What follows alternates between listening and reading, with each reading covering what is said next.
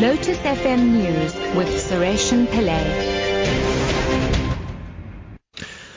Good morning. A teenage boy has been killed after being struck by lightning in KwaMaphumulo on the KwaZulu-Natal north coast.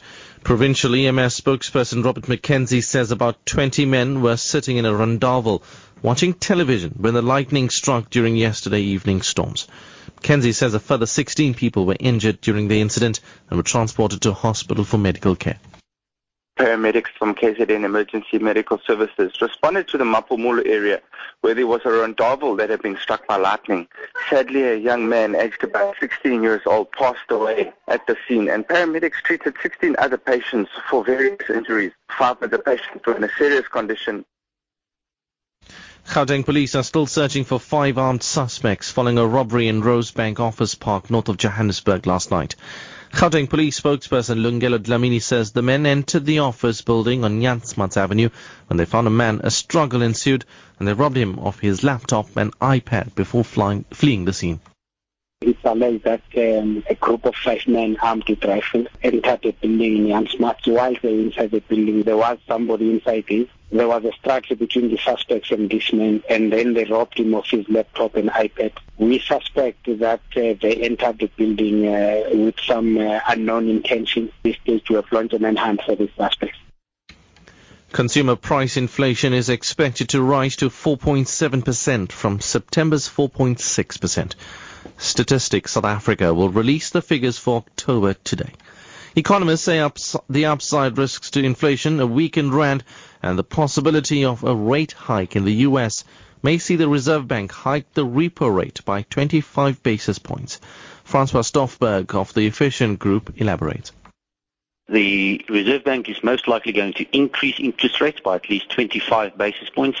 The reason for this is not because of short-term volatility. Usually they stick out short-term volatility. But what we've seen now is a, a longer-term persistent and consistent depreciation of the rand, which is nothing else but inflation. And except for that, we have the medium to longer term risks of a high food price inflation, which can lead to inflation in the upwards direction of more than 1.5% above expectations. An explosion in the Nigerian city of Yola has claimed the lives of more than 30 people and left dozens injured. The blast appears to have struck a busy market area where traders were closing up for the day. Nigerian President Muhammadu Buhari visited Yola on Saturday, declaring that Boko Haram was close to defeat. Yola has twice been hit by deadly bomb attacks this year. The BBC's Martin Patience reports. An eyewitness said that the explosion was so loud it could be heard right across the city. The dying and the injured were rushed to local hospitals. Reports say the blast was close to the city's main vegetable market. The city of Yola is no stranger to violence. It's twice been hit by deadly bomb attacks this year. Heavy shooting has been heard in the northern Paris suburb of Saint Denis as police continue a hunt for those involved in last Friday's attacks.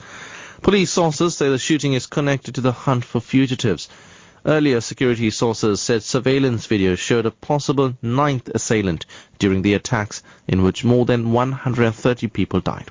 The so-called Islamic State group has said it carried out the attacks on Friday. And finally, finally, Louisiana Governor Bobby Jindal has dropped out of the race for the U.S. presidency after struggling for months to gain traction amid a sprawling field of Republican candidates. Although he showed some strength in the early voting state of Iowa, the 44-year-old governor consistently performed poorly in national polls. He was shut out of the main Republican debates, relegated to secondary stages.